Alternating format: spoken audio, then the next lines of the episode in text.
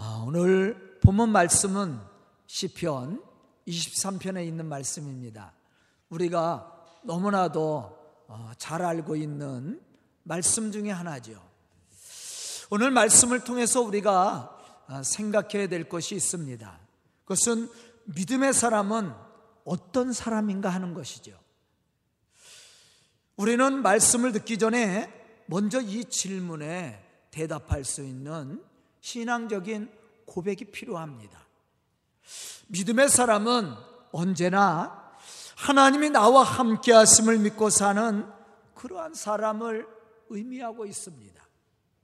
그렇기 때문에 믿음의 사람은 어떤 문제를 만나든지 염려하거나 걱정하지 않습니다. 삶에 어려움이 오고 고난의 위기가 찾아온다 할지라도 넘어지거나 좌절하지 않는다라는 사실이죠.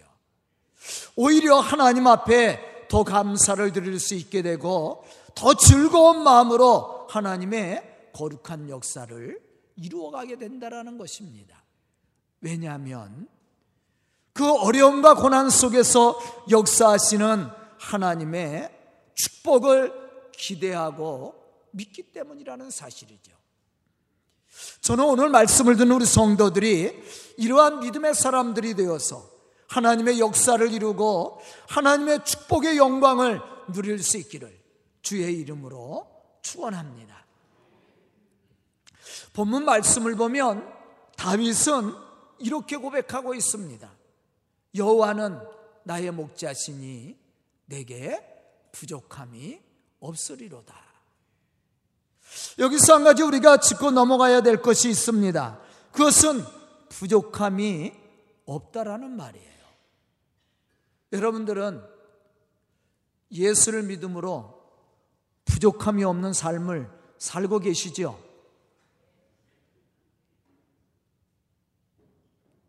넉넉한 삶을 살고 계시죠? 풍성한 삶을 살고 계시죠? 저는 이렇게 생각합니다. 아무리 믿음이 좋은 사람이라도 이 땅에서 육신을 가지고 사는 시간만큼은 부족함을 느낄 수밖에 없다라는 거예요. 세상에는 물질이 넘쳐납니다. 하지만 우리가 쓰려면 물질이 없어서 어려움을 당할 때가 얼마나 많이 있습니까? 다윗도 마찬가지였습니다. 그에게는 너무도 많은 것들이 부족했습니다.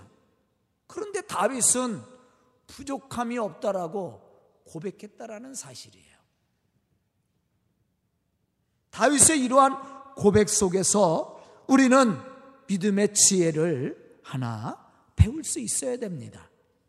그것은 우리가 필요한 만큼 갖지는 못했지만 하나님의 은혜는 부족함이 없다라는 거예요.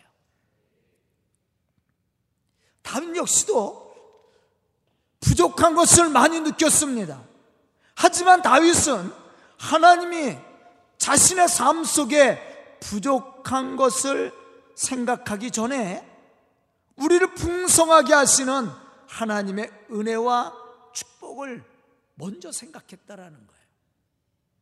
그렇기 때문에 그는 하나님 앞에 감사를 드릴 수 있었고 부족함을 느끼기보다 하나님이 허락해 주실 그 넘치는 은혜와 축복에 대한 기대를 가질 수 있었습니다.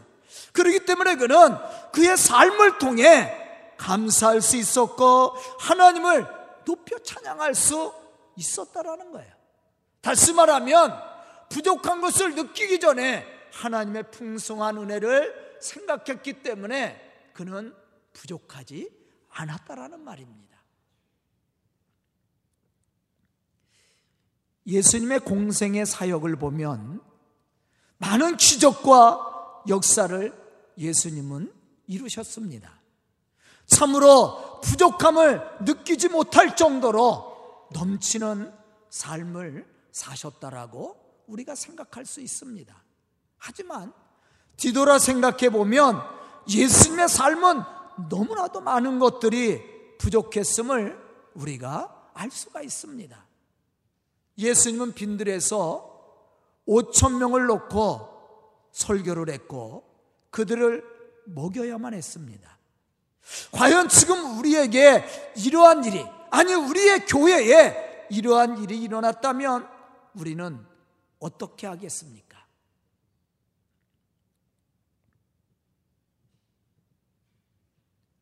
우리 교회는 5천 명이 들어올 수 없습니다. 5천 명이 들어와 앉을 수 있는 장소부터 찾아야 됩니다. 또 5천 명이 들어올 수 있도록 초대형 음향시설을 해야 됩니다. 5천 명이 모였으니 그들이 먹을 음식을 준비해야 되고 질서를 유지하기 위해서 안내할 사람들을 찾아야 됩니다. 5천 명이 모였으니 차를 댈 데가 어디 있습니까? 주차 시설을 또 준비해야 됩니다.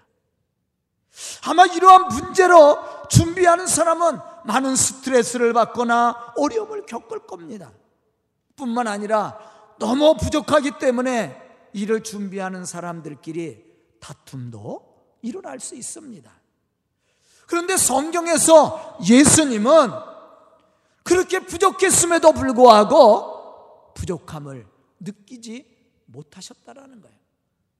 거기는 빈들입니다. 장정만 5천 명이 모였다라고 그랬습니다. 이제 기니 때가 돼서 그들을 먹여야 됩니다.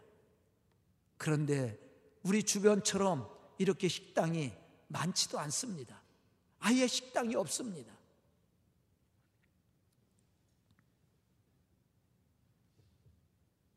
제자들이 먹는 문제 때문에 걱정하고 염려하고 있었습니다. 그런데 예수님은 부족함이 없이 사셨던 분이시죠. 오히려 그들의 염려를 격려하면서 그들에게 다 먹을 수 있는 그러한 축복을 허락해 주었다라는 겁니다. 무엇이 예수님의 삶 속에 부족함이 없이 넘치는 삶을 살게 했을까? 또 다윗은 부족함이 없는 그러한 삶을 살았다라고 어떻게 고백을 했을까? 우리는 생각해야 됩니다. 그것은 바로 하나님의 은혜였습니다. 충만하신 하나님의 은혜가 넘쳤기 때문에 그들은 부족함이 없었다라고 고백하였고 그러한 삶을 살았다라는 거예요. 저는 오늘 말씀을 듣는 우리 성도들이 이러한 은혜가 충만하여서 부족함이 없는 믿음의 삶을 누리고 또 나눌 수 있는 그런 믿음의 사람들로 하나님의 거룩한 역사를 이루어갈 수 있기를 주의 이름으로 축원합니다. 그럼 다윗이 무엇으로 인해서 부족함이 없는 축복의 삶을 살았는지 우리가 오늘 말씀을 통해서 생각해 봐야 됩니다. 첫째는 목자 대신 하나님이 함께 하심을 그는 믿었기 때문이었습니다. 다윗은 어린 시절부터 목동으로 양을 치며 살았죠. 양들을 푸른 초장으로 인도했고 또 마음껏 먹을 수 있도록 했습니다. 뿐만 아니라 물가로 인도해서 물을 마시게 하고 쉼을 얻을 수 있도록 했습니다. 그러면서도 자신은 그 양들이 위험을 당하지 않도록 그 양떼를 지키고 있었다라는 거예요. 이러한 보호 아래 양들은 마음껏 풀을 뜯을 수 있었고 물을 마시면서 편안한 쉼을 얻을 수 있었습니다. 이와 같이 목자 대신 하나님이 우리를 인도하시면 부족함이 없다라고 생각했던 거예요.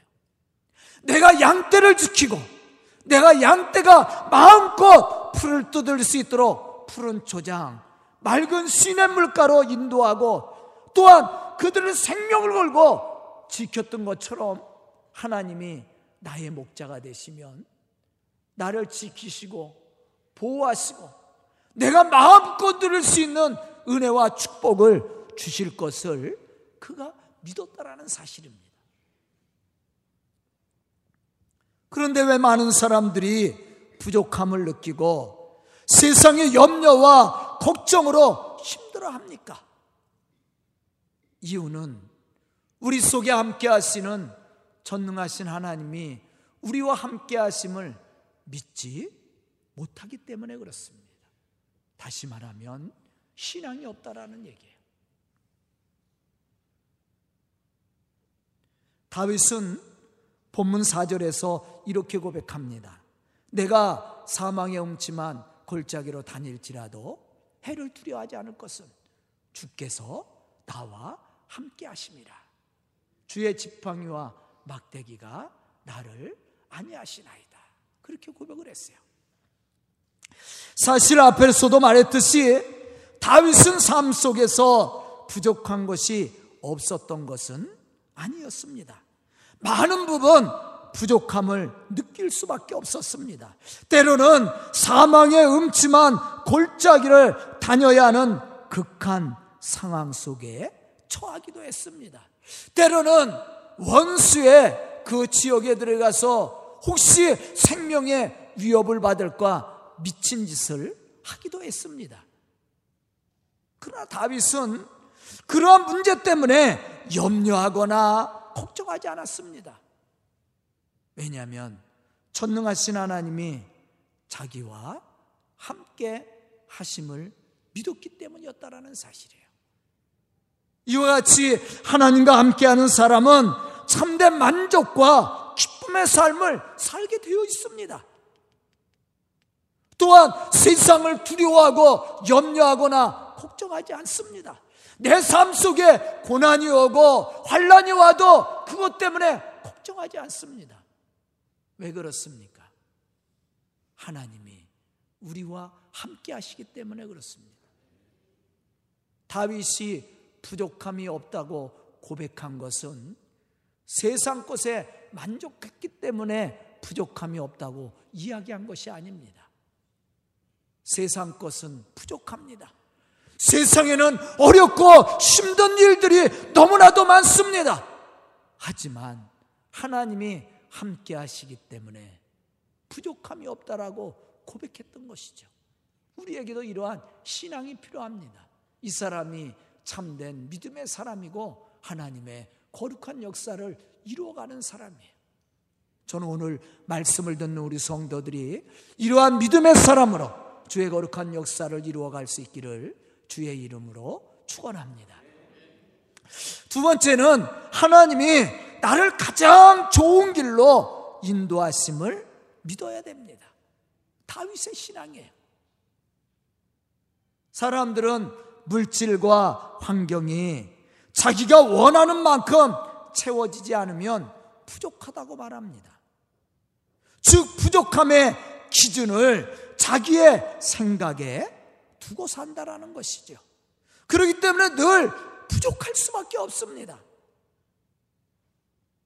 하지만 믿음으로 하나님을 바라보고 부족함의 기준을 하나님의 관점으로 보고 생각하는 사람은 부족함이 전혀 없게 된다라는 것이에요.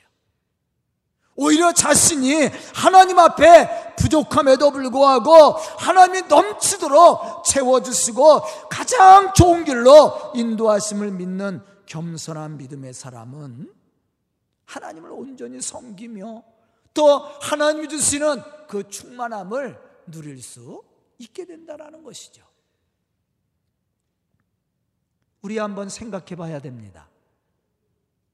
하나님이 우리에게 은혜를 베풀어 주셨다면 부족할 만큼 주시겠습니까? 넉넉히 쓰고도 남을 만큼 주십니까? 누가복음 6장 38절에 보면 이렇게 예수님은 말씀하고 있습니다. 후이되어 누르고 흔들어 넘치도록 너희에게 안겨주리라. 아멘. 하나님이 우리에게 주시는 축복이에요. 후이되어 누르고 넘치도록 우리에게 안겨준다라고 그랬습니다. 이것이 하나님이 우리에게 주시는 축복입니다. 즉 하나님은 우리가 부족함을 느끼지 못할 정도로 풍성하게 채워주시는 하나님이라는 거예요. 그러므로 하나님의 인도하심을 받는 사람은 부족함을 느끼기보다 그 안에서 참된 평안과 만족을 누리게 된다라는 거예요. 다윗의 고백입니다. 세상 것에 기준을 둔 것이 아니에요. 우리 한번 솔직히 한번 얘기해 봅시다. 여러분들의 욕심을 채울 만한 것이 있습니까? 얼마큼 채워져야 여러분들의 욕심이 채워지, 채워진다고 생각합니까? 우리가 물질로 얘기하면 얼마큼 있으면 되겠습니까? 한 100억? 한 200억? 그러면 만족하겠어요? 사람의 욕심은 만족이 없습니다. 그게 채워지면 더 큰 걸 요구하죠. 곧 깨진 항아리와 같습니다. 아무리 물을 갖다 보도 채워지지 않는 깨진 항아리. 그게 인간의 욕심입니다. 우리는 목표는 세워. 아, 이것만큼만 됐으면 좋겠다. 그렇게 생각을 하죠. 그런데 그게 이루어지면 그냥 만족하고 살아요? 절대 그렇지 못합니다. 채워질 수가 없어요. 인간의 욕심은 채울 수가 없습니다. 채워지지도 않습니다.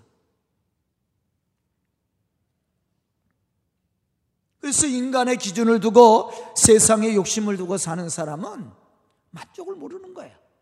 그러나 하나님의 은혜 속에 사는 사람은 만족할 수 있는 사람입니다. 바로 다윗이 그거예요.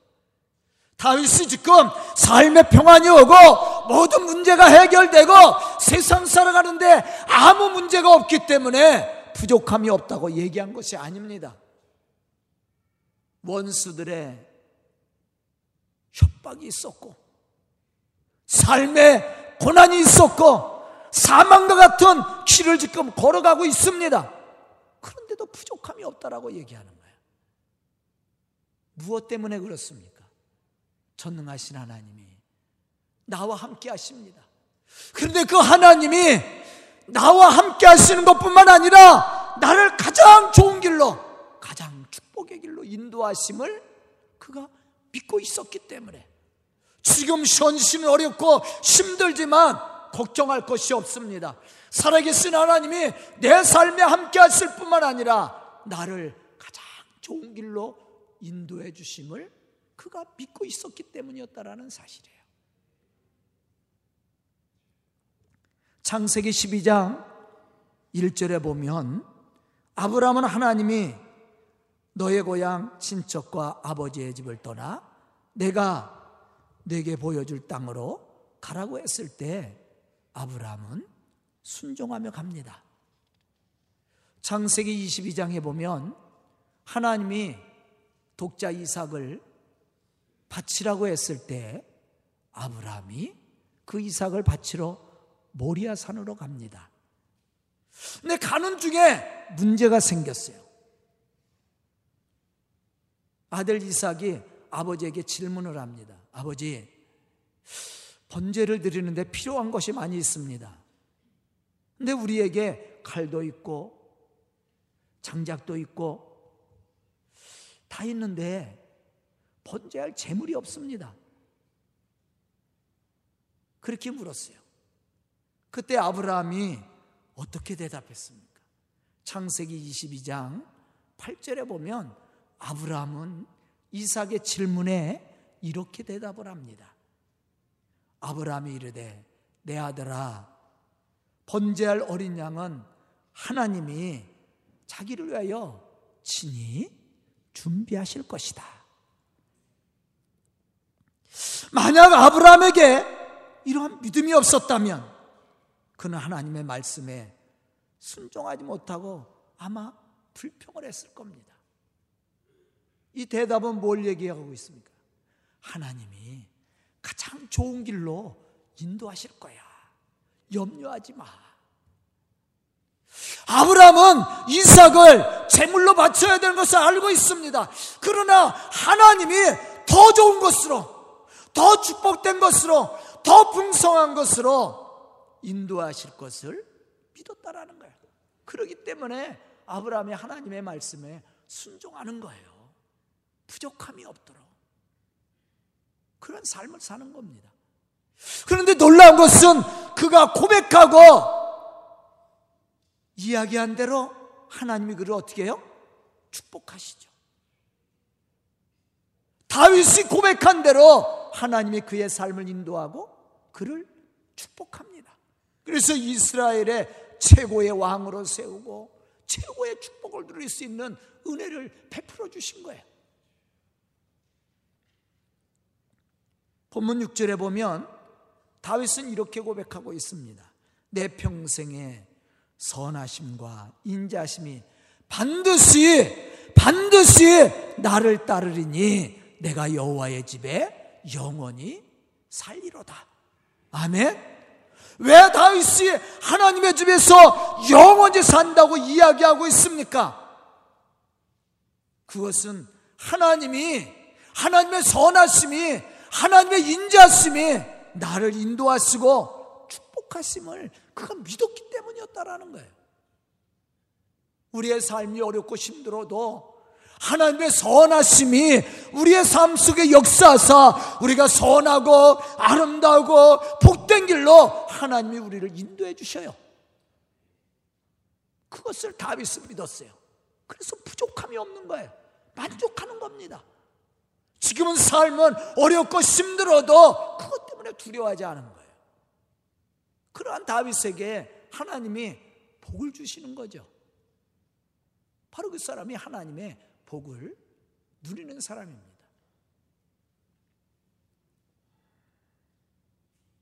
오늘 말씀을 듣는 우리 성도들이 이러한 믿음의 사람들이 될 수 있기를 주의 이름으로 축원합니다.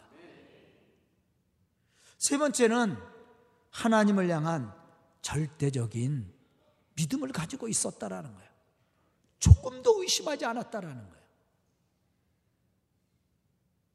야고보서에 보면 믿음으로 구하라고 그랬죠. 조금도 의심하지 말라고 그랬어요. 의심하는 자는 바닷물 결과 같으니 얻기를 생각하지 말라고 그랬어요. 믿음으로 구하라. 믿음이 필요한 거예요. 다윗에게 중요한 것은 하나님을 향한 믿음이었습니다. 삶이 어렵고 힘들어도 하나님을 의심하지 않았습니다. 하나님이 구원해 주시고 하나님이 능히 삶을 변화시켜 주실 것을 그가 믿었다라는 거예요.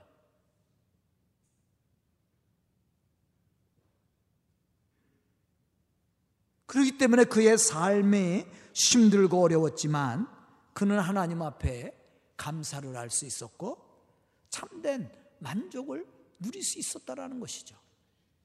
우리에게도 이러한 믿음이 필요합니다. 만약 우리가 다윗과 같이 이러한 믿음의 담대함과 은혜 속에 산다면 우리도 다윗과 같이 하나님 안에서 참된 만족을 누리게 될 것이고 기쁨의 삶을 통해 하나님을 영화롭게 하는 삶을 살게 될 겁니다. 하지만 우리가 우리의 시선을 세상에 두고 세상의 것으로 만족을 얻으려고 한다면 우리는 세상의 염려와 근심으로 인해서 불안한 삶을 살 수밖에 없는 것이죠. 성경 속에 보면 많은 믿음의 사람들이 나옵니다. 뿐만 아니라 믿음을 배반하고 실패한 사람들도 나와 있습니다. 이들의 차이점이 무엇입니까? 사실 이들 모두 다 하나님의 말씀을 들었던 사람들입니다. 예수님 당시를 보면 예수님을 따라다니며 말씀을 듣기도 하고 기적을 체험하기도 했습니다. 그런데 성공적인 믿음의 삶을 통해 하나님의 축복과 은혜를 누린 사람이 있는가 하면 그렇지 못한 사람들도 있어요. 이들의 차이점은 전능하신 하나님을 믿는 믿음의 눈으로 보았느냐, 육신의 눈으로 판단하고 불신앙의 눈으로 보았느냐, 그 차이예요. 더욱 중요한 것은 전능하신 하나님이 우리의 목자가 되셔서 우리를 보호하시고 인도하실 뿐만 아니라 원수의 목전에서도 상을 차려주심을 믿는 그런 믿음이 우리에게 있느냐는 겁니다. 즉, 다시 말하면 하나님의 자녀된 그러한 권세를 누리고 있느냐는 거예요.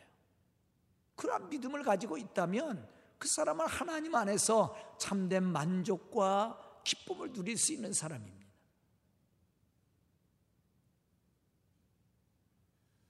다윗이 믿음의 사람으로 하나님의 그 축복을 받고 믿음의 승리를 이룰 수 있었던 것은 그가 하나님을 향한 절대적인 신앙을 가지고 있었기 때문이었습니다. 삶 속에 어려움이 있던, 삶 속에 축복이 있던 하나님을 향한 신앙이에요. 그것이 그의 삶을 변화시킨 겁니다. 그의 삶을 축복의 길로 인도할 수 있도록 만들어 주었다라는 거예요. 우리에게 필요한 신앙입니다. 저도 이 교회를 개척하면서 그러한 기대를 가지고 지금까지 왔어요. 앞으로도 마찬가지입니다. 삶이 어렵고 힘들어도 그것 때문에 실망하거나 좌절한 적 없습니다.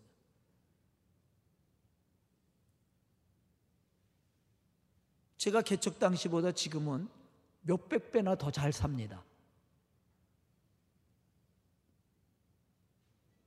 개척 당시는 사례비가 없었으니까. 제가요, 버스 탈 돈이 없어서 걸어 다녔습니다. 웬만한 데는 다 걸어 다녔어요. 누가 태우지 않으면, 태우러 오지 않으면. 여러분들 믿으셔요? 아, 그때는 교인이 한 사람도 없었으니까 본 사람이 없지. 근데 사실이에요. 1년이 지나 2년째 되는 때 제 사례비가 책정됐습니다. 한 달에 제 사례비가 10만 원이었어요. 거짓말 같으면 우리 장로님들한테 물어봐. 장부가 그대로 다 있으니까. 한 달 사례비 10만 원 받고요. 얼마나 행복했는 줄 아세요? 야, 세상을 다 얻은 것 같이 행복했어요. 사례비가 없다가 사례를 받았으니까. 얼마나 감사한 일이에요. 10만 원 갖고 사세요? 10만 원 교통비도 안 됩니다. 그 당시도 마찬가지예요. 10만 원 교통비도 안 돼요. 그런데도 부족함이 없이 살았어요. 그것이 부끄럽다고 생각한 적 한 번도 없습니다. 지금보다 어쩌면 더 감사하고 살았어요. 오히려 지금이 더 부족해요. 그때보다 수십 배, 수백 배 더 잘 사는데도 지금이 더 부족해요.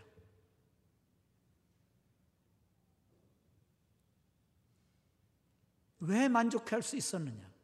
하나님의 축복에 대한 기대가 있었기 때문이었습니다. 하나님은 분명히 우리 교회 속에 역사합니다. 우리를 가장 좋은 길로 하나님이 인도해 주실 것을 저도 믿었습니다. 앞으로도 마찬가지예요. 바로 그 사람이 참된 만족을 누리는 사람이에요. 다윗도 마찬가지입니다.